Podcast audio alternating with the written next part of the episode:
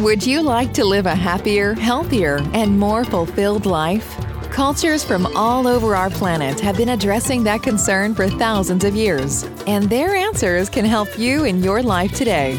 Welcome to the sweet spot where healing, spirituality, and culture meet. Join anthropologist and healer Robert Vetter as he introduces you to healing and spirituality in world cultures. Here's the host of your show, Robert Vetter. Welcome back, listeners. I'm here again today with Dr. Lewis Mehl-Madrona, uh, who is a physician, an MD, and a psych- and a psychiatrist, the author of a series of books on coyote wisdom. Uh, one is called Coyote Wisdom. And we're going to be talking today again about using stories in healing. And in our last session, Lewis told a beautiful story, a Lakota story about bear and badger. And we found out about how to use it in a specific therapeutic environment. And what I wanted to do today, before I tell my story, is to focus back where we left off last time when we talked about how you accidentally found out that you were using hypnosis. And now that you're looking back on it, maybe just take a moment to talk to us about about hypnosis, how it how it fits into this narrative process of of healing. So so what I'm what I'm learning as I read more of the scientific literature and and think about what it is that I do and what it is that elders do is that there's really a science of persuasion of of, of and you know it can be used for good or for evil. And we're going to talk about using it for good but if you want to look at using it for the for bad well just watch donald trump in action. Because he's got the science of persuasion down.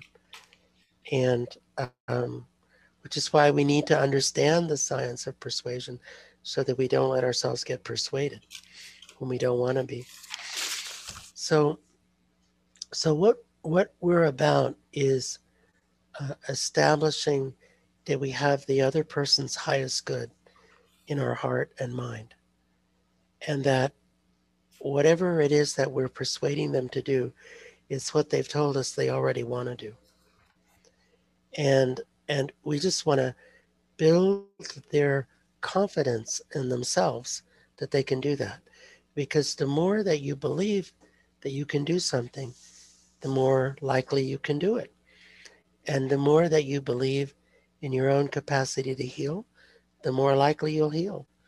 The more that you believe that you have agency and that you can act in the world and something good will come of it, the more likely you are to act in the world. And the more likely something good will come of it. And so, whatever you call it um, hypnosis, visualization, prose poetry, guided imagery, um, narrative healing arts. It's all about giving people this sense that they can do it, to, to uplift them, to inspire them, to um, motivate them, to um, make it more likely that, that something good will come of this interaction between us and and um, and that that's using our powers for good. exactly. That I that was really well stated, Lewis, and thank you. Um, so today I'm I'm going to tell a story, and I want to begin with the backstory to my story. So some of the listeners may know that I I co-wrote a book with my Kiowa uncle Richie Tartsah, who was a medicine man and the book is called Big Bow The Spiritual Life and Teachings of a Kiowa Family. And the part that I probably never told you about, Lewis, was the the quandary that I was left in after he died. So what happened was I was for many, many years taking groups of people to his home. And every time that I was there, he would tell these stories and many of them were family stories many of them were stories of the history of the kiowa people and every time he told stories, I would get totally absorbed in these stories. And I mean, I'm sure it was very obvious how connected I was to what he was sharing. So at one point, towards the end of his life, I was there by myself one day. And he said, You know, over the course of my life, I've been approached a number of times by people who wanted to write my life story and the story of my family. And he said, I turned them all down, and um, I'm asking you if you would write that for me. And I said, I said, yes, you know, it would be an honor to do that. Now, of course, I didn't realize how, what scale of a project I was taking on. So we agreed that I would start recording. And every time that I was there, this uh, Uncle Richie lived in Oklahoma, and of course, I live in New York. So every time I was in Oklahoma, I would go, I would bring my my tape recorder and we would record these sessions. And every time I asked him questions and he answered the questions, it all seemed like it made complete sense. And I look back on it now and I say, of course it made sense. I was completely in a hypnotic trance. And I noticed over the years of my being around a lot of the elders that when they spoke, they spoke in a very hypnotic way. Well, it made complete sense to me until I tried to write a book from it. So, meanwhile, Uncle Richie passed away. He had asked me to do this because he wanted to leave something for his family. He passed away, and I took all of the tapes that I had done over those years and I brought them to have them transcribed. And I thought, well, this will be a piece of cake. I'm going to just take these transcriptions and I'm going to create the book. I looked at these transcriptions and I said, "Oh my goodness. I don't know what I don't know what I was thinking. They it doesn't make sense. It doesn't tell any kind of a cohesive story." And I literally had to take all of the recordings apart and put them back together and reassemble them to create the the narrative of the book, which was like almost an impossibility. It, it took me so much time. It took me years to do it. But I tell that story because it it it indicates the state of mind that I was in that was not a logical, rational, Western approved state of mind of a social scientist or a person who is uh, is co-writing a book. I was caught up in the healing power of the story, not in the logic of it to try to write it down. So part of the part of what we would talk about was stories of his life. We would talk about stories about his great great grandfather, who was Big Bow. And part of the time we would talk about traditional stories. And I remember one day I was there and I said, you know, I was hoping that we could talk about some Saynday stories. What do you think about that?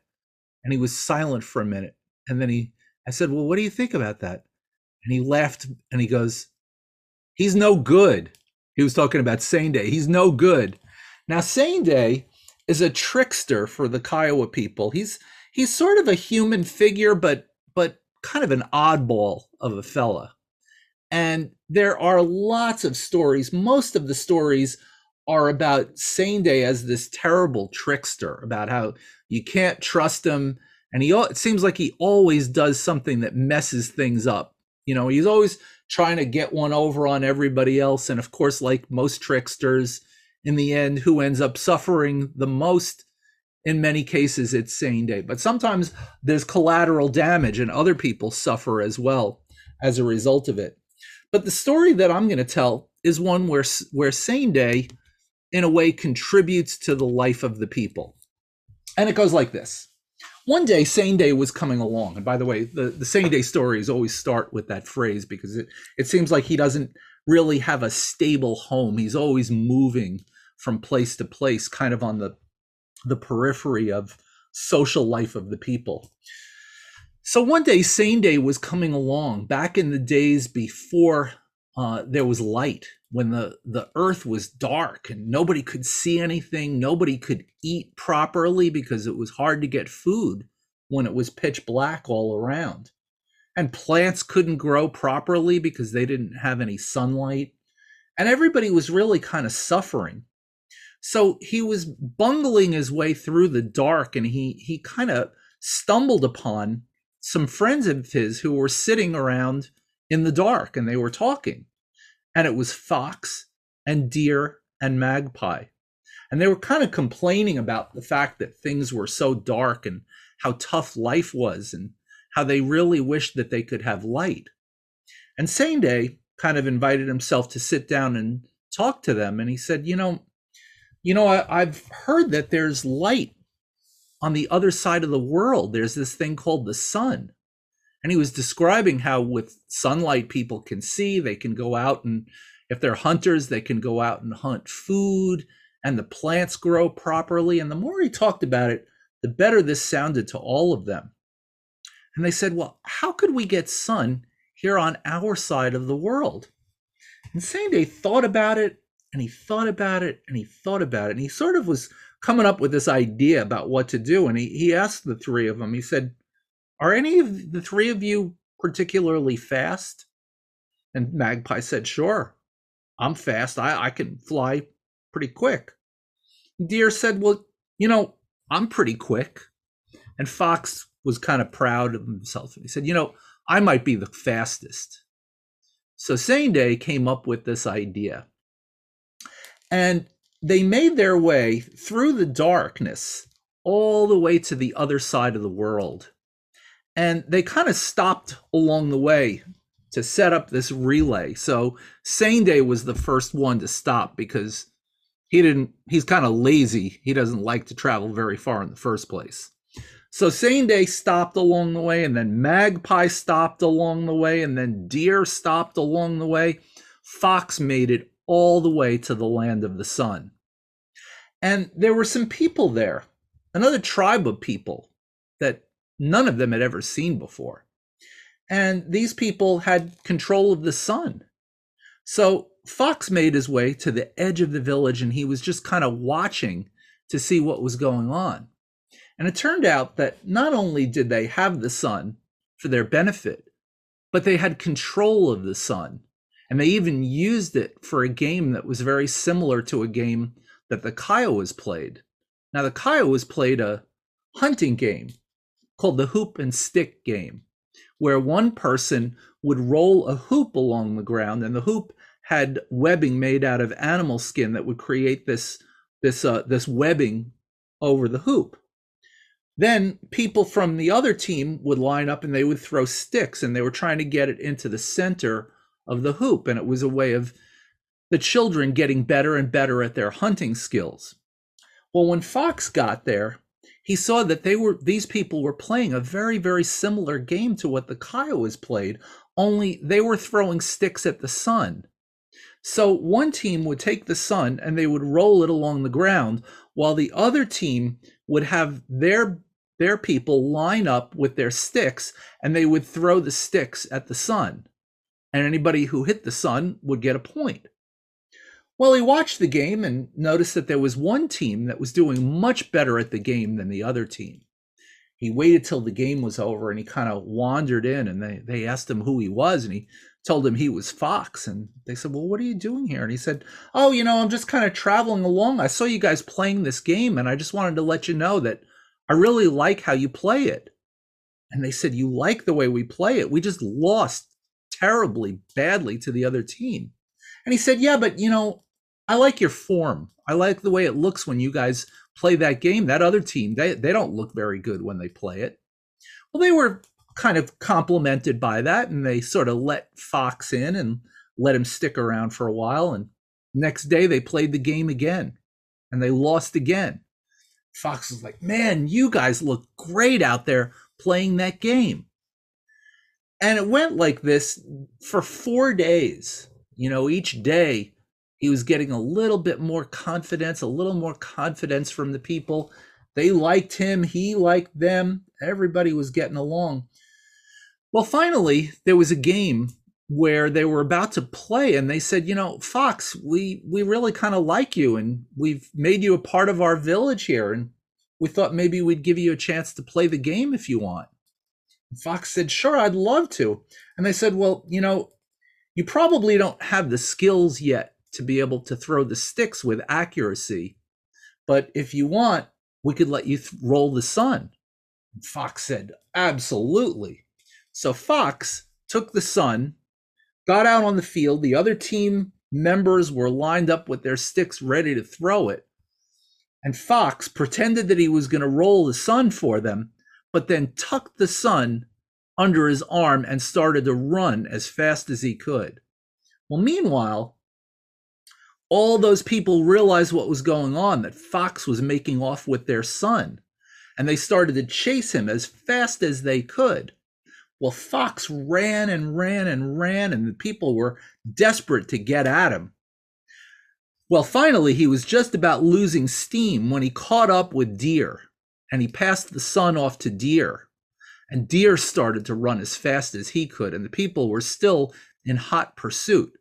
But Deer ran and ran and ran as quickly as he could until he gave out. He passed the sun off to Magpie. Magpie flew into the sky with sun, and the people were still running after them. Well, finally, Magpie ran out of steam. And by the time he ran out of steam, they were close back to where the Kiowa people were. And by then, he caught up with Saynday. Now, Saynday wasn't particularly up for running, but by then you couldn't even see those people after him anyway. So Saynday just took the sun and walked his way, kind of ambling his way back into that Kiowa village. And when he got there, the people were amazed. They could see that sun was improving their life already. They could see each other for the first time. They could see their food. Everything looked great. But all of a sudden, they realized the problem. The problem was that there was never a break from the sun. So the the um all the things that were growing, the trees, the plants, the bushes, everything just grew out of control. Vines, everything grew. The people couldn't sleep at night finally they said, Saynday, you got to do something about this. This sun business is actually making our lives worse. Well, Saynday was trying to figure out what to do, and he thought, well, maybe I'll put the sun inside the teepee. So he put the sun inside the teepee, and that didn't really seem to help out all that much. So now he didn't know what to do, and he put the sun at the top of the teepee poles, where the teepee poles crisscross and it burned down the entire teepee. Now he really didn't know what to do, and he thought about it and thought about it and thought about it until finally he figured it out. And he threw the sun up into the sky, and the sun started to go into this big, big arc around the planet so that half the day the sun would show up for those other people, the sun people, and half the day it would show up for the Kiowa people. And so that's the story of how the sun came to the Kiowa people through the help of Saynday. And I used that story in a session recently with somebody who she had spent her entire life not knowing how to be in the world. Because when she showed herself in a particular way, she was always put down. She was always told that she it wasn't right. So she learned well, I'll tell you how it happened. How the way that I discovered it is we were working with her beliefs and it turned out that her belief was that anytime she would speak, she'd get slapped down one way or another.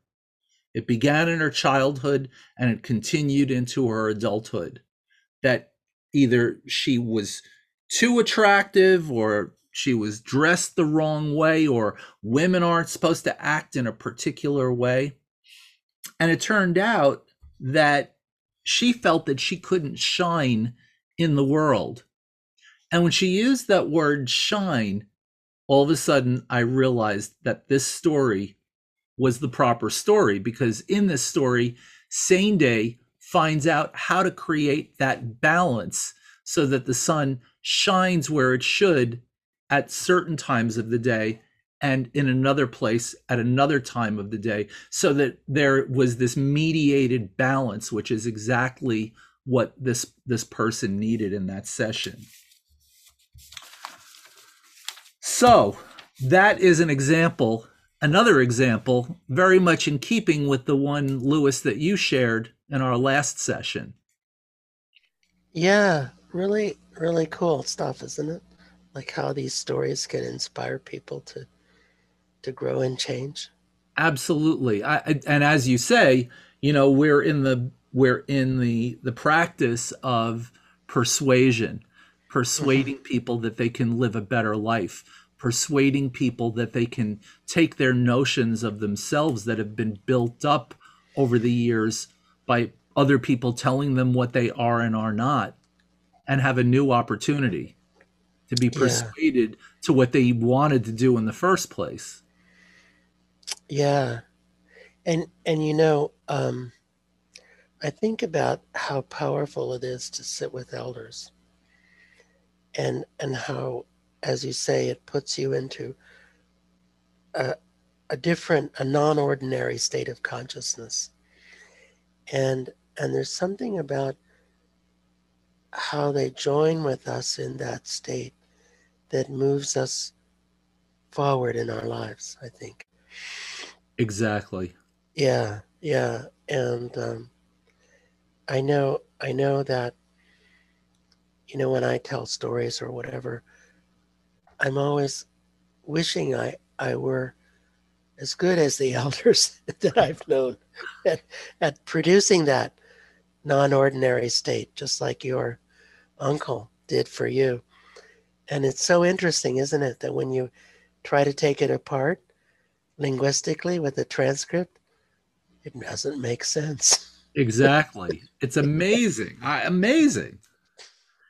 And you know, and I I've been around it as I'm sure that you have sitting with these elders and there's something there's some quality to their presence that I think is is part of what induces that trance. Some Indeed. some quality that they have that that it's hard to put into words. You know, it they listen without judgment or interpretation. Yeah. Without micro expressions. Yeah, yes. And also, yeah, and also I think there's a kind of spiritual peacefulness Absolutely. that they radiate. Mm-hmm. And and I'm hoping to get there. We're both working on that as we as we, we make our way into elderhood, huh? Right. We're both working our way there. Elders in training. right, right. Junior elders.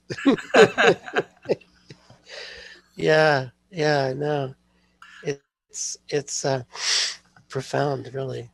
What they so, so Lewis, I, I wanted to ask one more question before we before we close, and that is, um, you and I have talked about stories before, and the difference in stories that come from different cultures. Because you know, one question might be, well, you know, if I work in a therapeutic way with other people, why Native American stories? What is there about them that's any more useful than somebody else's stories? What do you think? Well, I, I don't think there is anything that about them that's any more useful than anyone else's stories. It's, I mean, we tell them because it's we've been immersed in Native American culture for, you know, years. I mean, for me, my whole life, and um, it's what we know, and so we tell we we speak what we know, and and at the same time that I say that, when I get a client who's not from, like uh, in Coyote Wisdom, I write about working with a native Hawaiian client. And I went out and found some Hawaiians and I said, dudes, I need some stories to tell this guy. What do you got? you know, and they helped me out. Or um, I've even worked with Disney stories with mm-hmm. people, mm-hmm. you know, for whom that's their, those are the stories they know. So, um, you know, we honor the Native American, North American stories because of our immersion in that culture. And, and I, so many of the people I see are Native American. I mean, I it must be above 80% of the, you know, clients that I work with. So, um, so it just seems natural, you know. And I work with a lot of nowadays. I work with a lot of uh, people from the Wabanaki world, and so I've been learning their stories you know, because I want to inspire them with their stories Right. about Glooscap and you know all kinds of good stuff. so, um, so we work in the way that we were raised, in the context in which we find ourselves. And I think what we want to tell people in the course is, well, look around and see what your context is, and see who, who's who's there, and what stories are they telling, and what stories are your clients familiar, you know, familiar with. Um, and and we want, I think we want to give them some principles, but invite them to go find the stories that work for where they are, with the people whom they see, you know, in the context where they are. Beautiful. Um, I, I do want to add one quick note about stories, and that is that in a conversation that you and I had um, a few weeks back, we were talking about how we also live in a world of stories that swirl around us, and some of them are not the most empowering stories. No, no, some of them, you know, I credit I credit capitalism for that. So we can Yeah. find some better stories, I guess, is the point yes, we drive can. home that we want to be discerning in how we select stories that will bring out the best in people as opposed to maybe not so much the best. You know, I, I want to mention before we finish, I was just so inspired recently. I was I was searching um, you know, through the University of Maine library for stuff about um, indigenous knowledge. And I came across this guy, and I can't think of his name right now, but he had written a paper on indigenous business practice.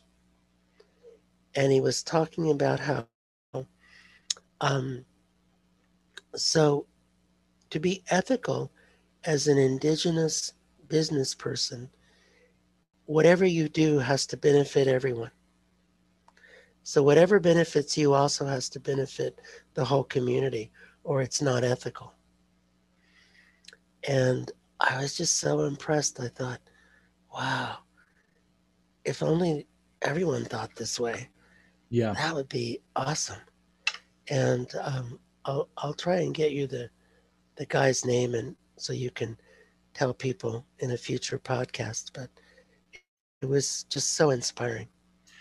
And that is actually a topic that I plan on using some stories for when you and I are teaching the workshop is this connection between a, our own healing and the responsibility to give back. So if we take that same if we use that business model as a metaphor, we could say that in that in a similar way um, so if business is there to create profit the profit doesn't just go to that individual it there's a responsibility to the wider community. And in the same way when i am healed i have the responsibility to share some of that in the wider community. And that's one of the things that i'm sure we're going to be working on in great detail over the course of the workshop and before we close a quick reminder dr Lewis Mehl-Madrona and i will lead a workshop for a center called hollyhock in British Columbia, Canada. It's entitled Narrative Healing Arts Using Traditional Stories. It's a virtual workshop and will take place May 22nd through 23rd, 2021. You can register by going to hollyhock.ca. H O L L Y H O C K dot C A. Again, that's Hollyhock CA. Thanks everyone for listening. This has been Healing and Spirituality in World Cultures with Robert Vetter. Thanks for listening. Please rate, subscribe, and share with everyone you know who might benefit from these messages. Until next time, remember be kind and loving to yourself and others. Together, we can heal ourselves and help build a better world.